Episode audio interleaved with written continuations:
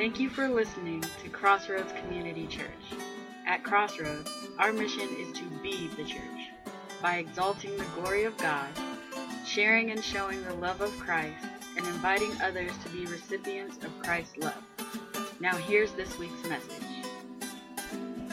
kind of wanted to do a little bit of uh, a synopsis of where we're going after we finish this study in Genesis, which we will finish it, although it doesn't seem like it. We will, we will finish it. I was talking to another pastor online, and he spent the last 26 weeks in Exodus, and I'm like right there with you. I know, I know what you're talking about. But uh, when we finish this series, uh, we're going to do a series called um, How to Walk Like an E-Christian. Uh, basically how to live life in the spirit in today's online, social media driven, selfie driven, all of which I participate in world. Uh, but we're going to spend some time. How do you live out your life? How can you be a spirit filled Christian, you know, in today's culture? Uh, and then, because we spent so much time, and we're still spending the next couple of weeks, but we'll be winding this down hopefully by the end of this month, uh, in this series called In the Beginning, Walking Through Genesis, we're going to walk through uh, a series called In the End, looking at end times. Now, we're not going to walk through the book of Revelation because that would take us another 20 some odd weeks. But we are going to look at overall a lot of what the Bible says about what's supposed to be happening in the end time because a lot of people are like, hey, are we in the last days? Are we not? You know, Jesus is coming back. It's imminent. Uh, so we're going to look at what the Bible has to say about it. Uh, and then we're going to do a series called Feed My Sheep because Jesus says, hey, feed my sheep. He tells uh, even uh, to Peter, hey, make sure you feed my sheep. He tells him that three times. Three times. Uh, but feeding the sheep is more about maturing the Christ follower but also about meeting the needs of the people in the community. So we're going to uh, do a little series talking about what that looks like because uh, most congregations are inward focused. It's all about getting people in the building. Uh, but what Jesus teaches is all about the people in the building, equipping and developing them so they can go out and meet the needs outside of the building. So we're going to talk about that. Now, uh, here's the thing. Let me give you a little bit of background on why we, why we do this. And I, I think I did this before.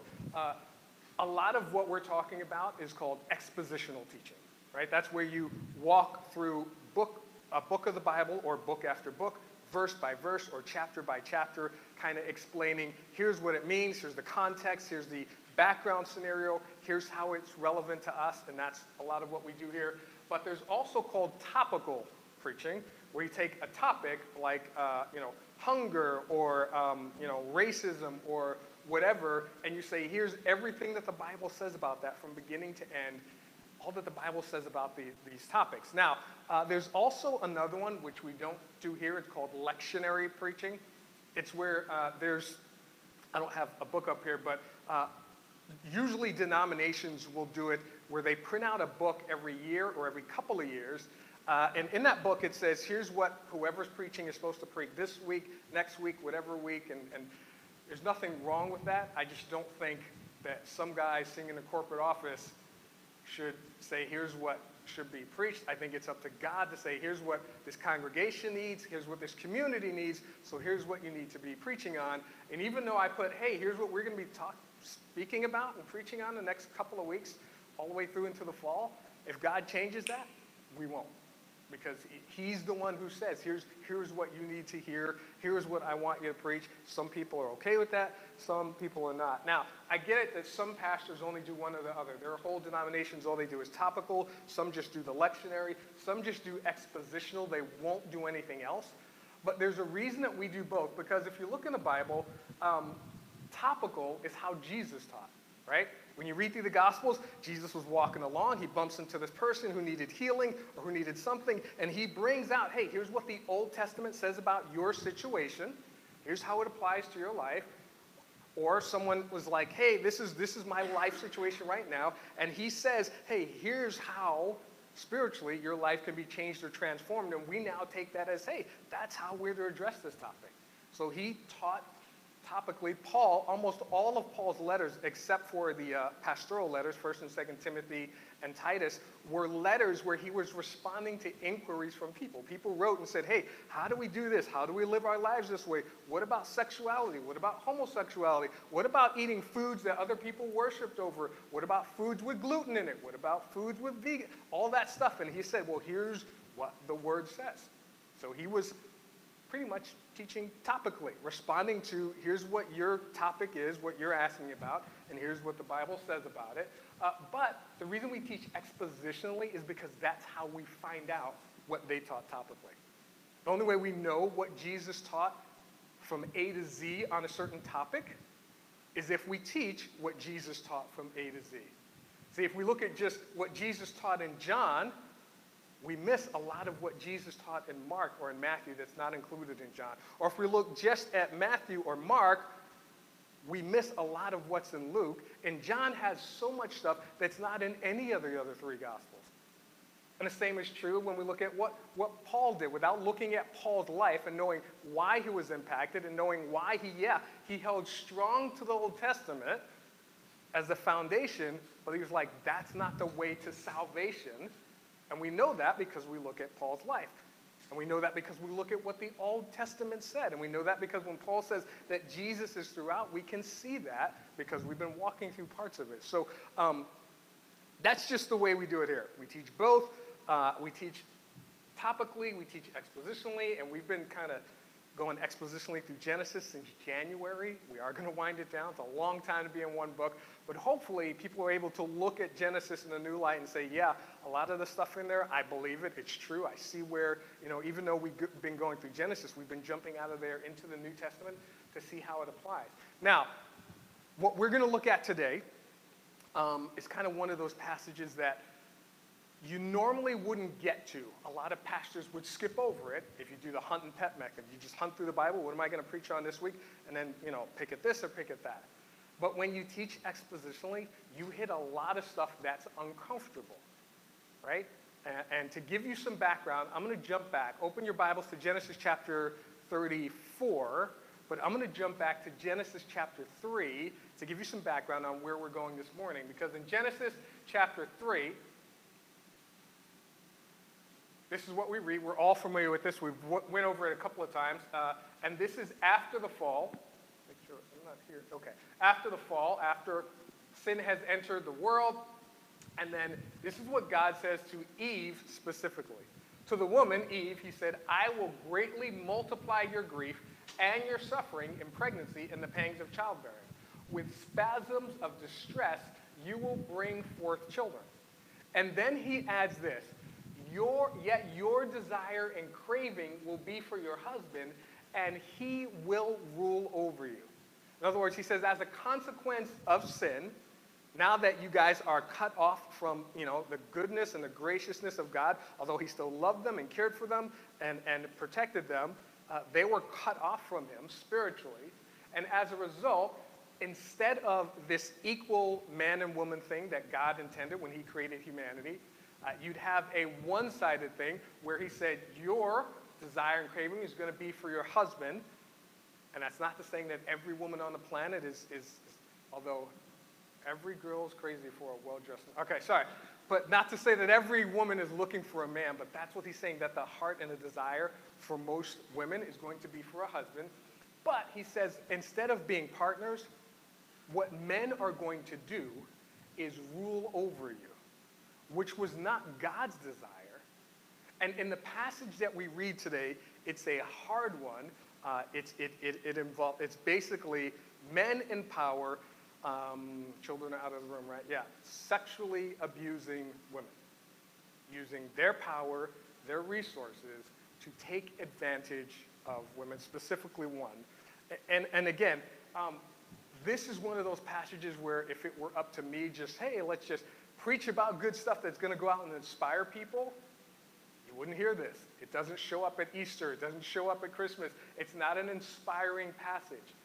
It contains some of the nasty, horrible, tragic things that are in the Bible, but God puts those things in there for a reason. They're not in there as an endorsement from God that, yes, when men kind of force themselves on women, God's not saying amen to that when men are kind of like putting themselves in power and oppressing other people, God's not saying amen to that. When men are enslaving people and hating people because of their race, God's not saying amen to that. It's not in the Bible because God endorses it.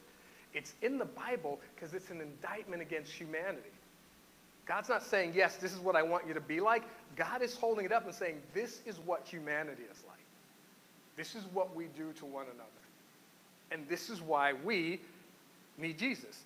So, uh, if you have a Bible, open it up to Genesis chapter 34. We're going to start in 33, though, halfway down through 33 and uh, chapter 33, verse 18. And if you don't have a Bible, raise your hand. Someone will bring one to you. Um, and again, this is going to get a little harsh, but bear with me. I'm going to try to clean it up.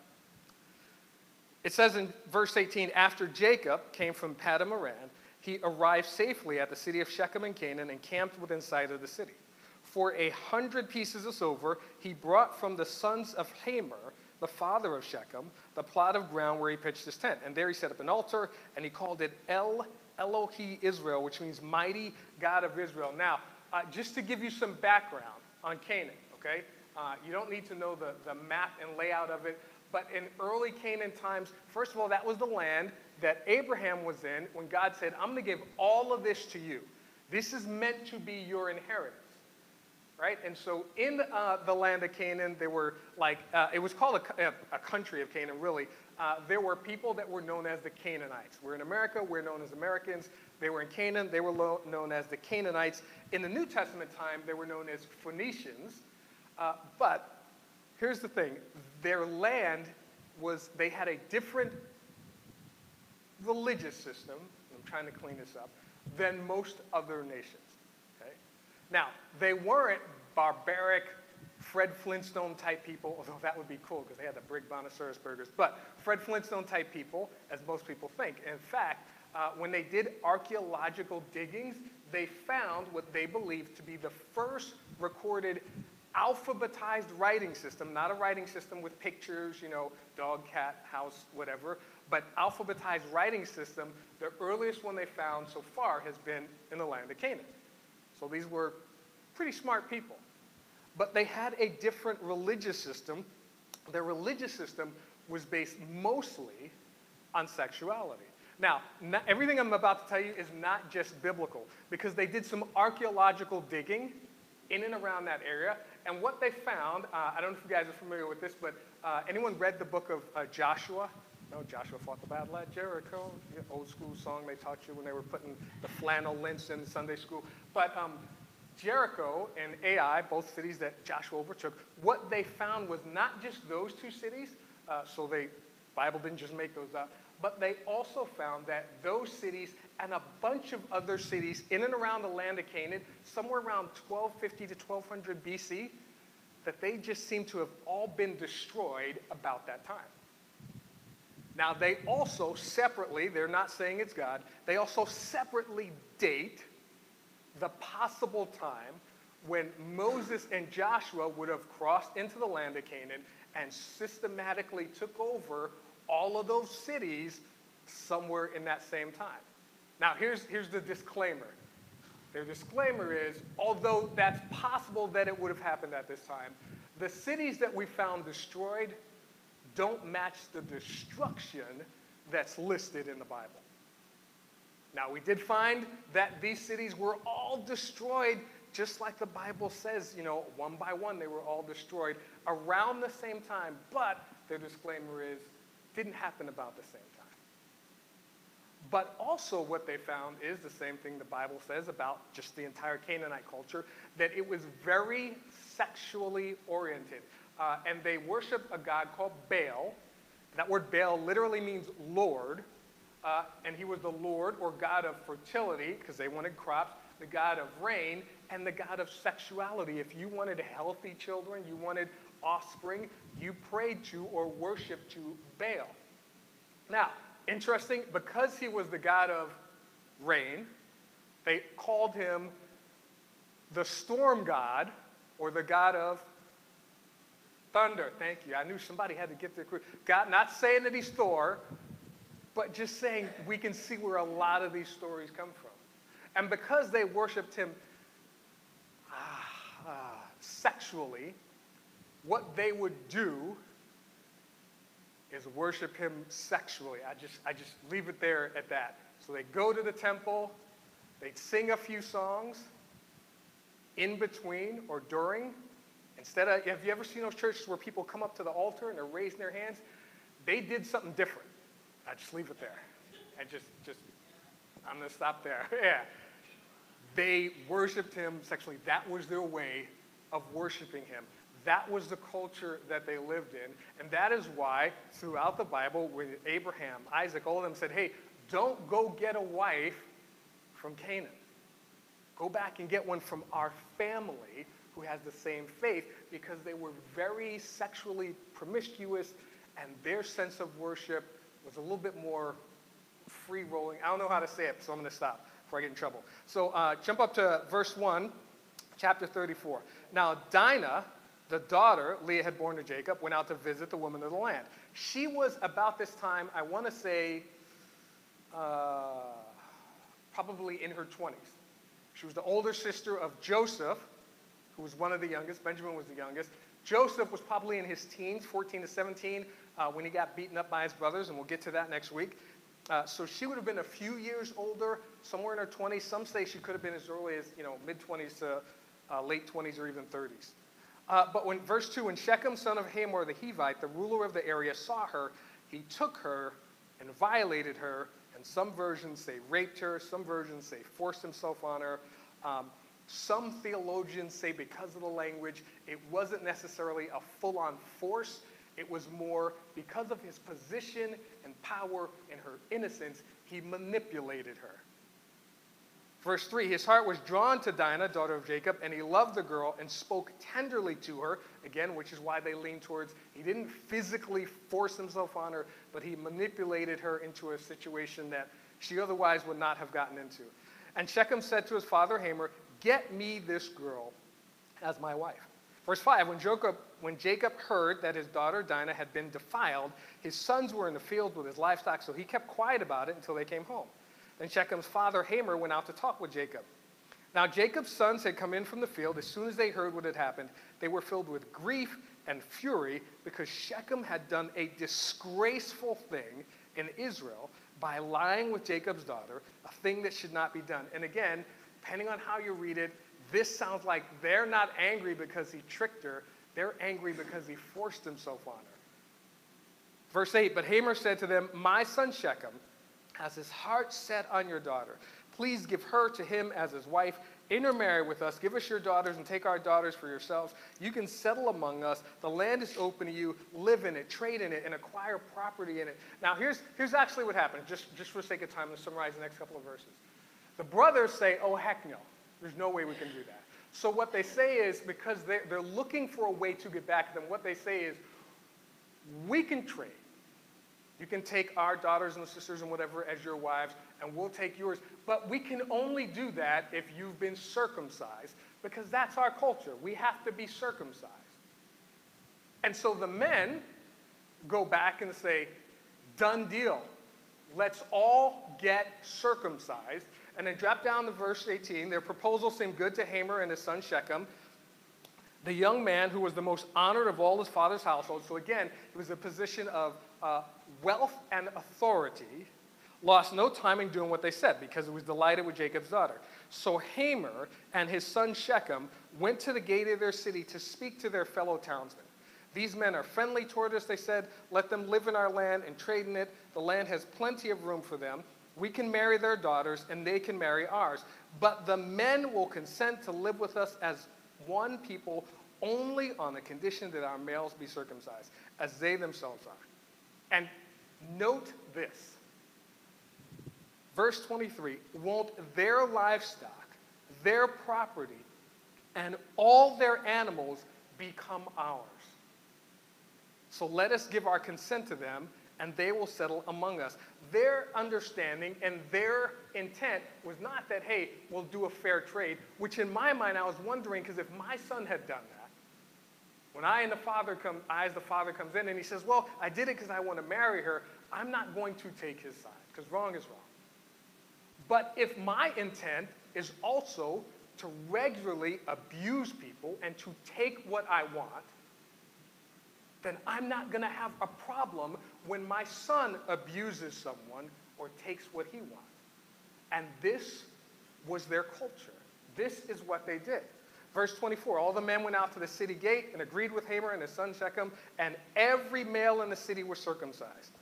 Three days later, while all of them were still in pain, two of Jacob's sons, Simeon, who's the second born, and Levi, who we get the Levitical priesthood from, Dinah's brothers took their swords and attacked the unsuspecting city, killing every male. Now, here's the thing,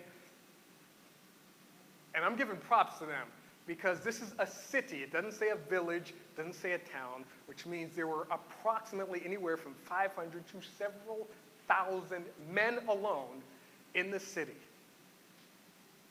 And although I can imagine a grown man being circumcised wouldn't be up to standing up and fighting back, still for two men to go throughout the city.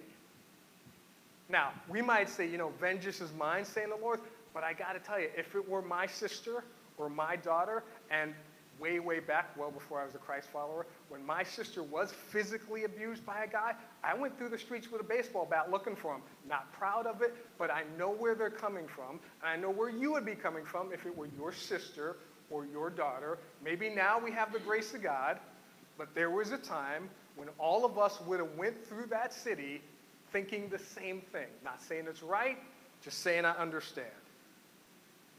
But then, and this verse 27, the sons of Jacob, meaning the other two, uh, the other 10, came upon the dead bodies and looted the city where their sister had been defiled. They seized their flocks, their herds, their donkeys, and everything else of theirs in the city and out in the fields. And they carried off all of their wealth and all of their women and children, taking as plunder everything in the houses. They did to them what the Canaanites were going to do to Jacob's family. Because they said, hey, let's intermarry with them, but we're going to take everything, all of their cattle, all of their women, everything will be ours. And this is what they ended up doing to them in verse 30. Then Jacob, who sounds like the voice of reason, said to Simeon and Levi, You have brought trouble on me by making me a stench to the Canaanites and Perizzites, people living in this land. We're few in number, and if they join forces against me and attack me, I and my household will be destroyed. But they replied, Should he have treated our sister like a prostitute?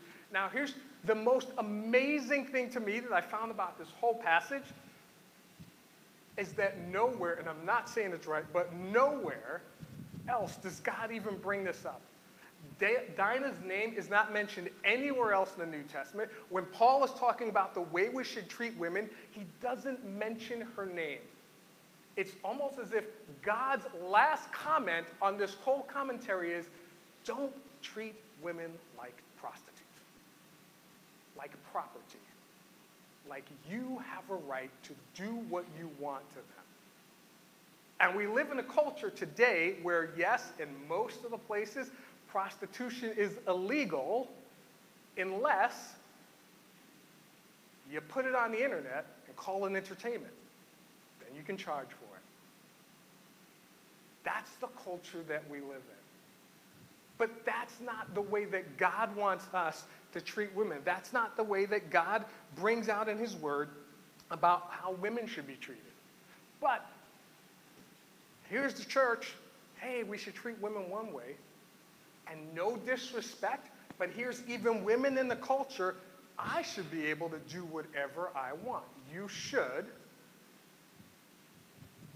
But if you're contributing to the culture that says, yes, men can look at you, treat you, and buy you like sexual property, if every single TV show, and I'm not saying that, you know, people say, oh, they're watching too many games, that's where violence comes in. No, but if every single TV show and every single movie is saying, hey, this is the way women should be treated,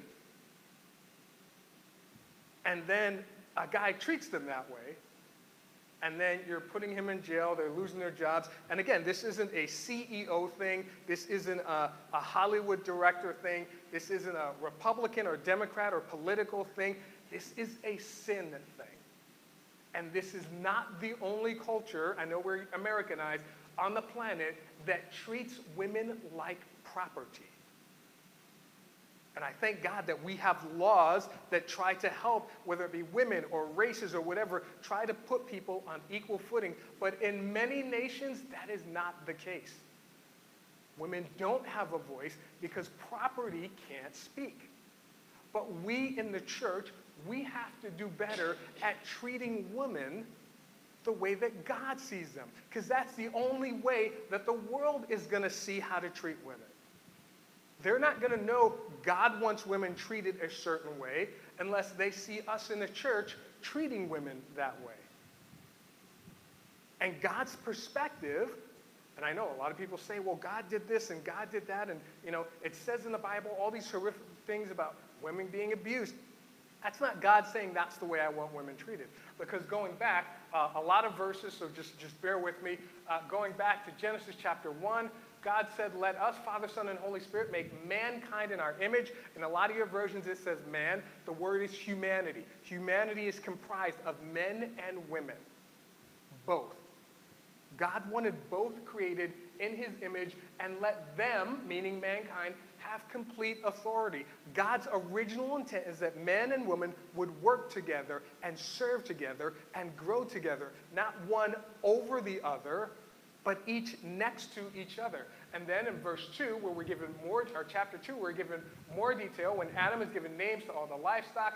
It says, But for Adam there was not found a helper meet, a suitable person, a teammate, or a co worker who could join him on his life's journey of doing God's work. So, what God did is he took the rib out of Adam, caused him to fall asleep, took one of his ribs or a part of his side, closed up the place with flesh, and then he created woman and he brought him to man. God says there is no one else on this planet that can work with you to do what I have called you to do side by side. So I'm going to create someone from you who is like you, who will join you in doing what I've called you to do.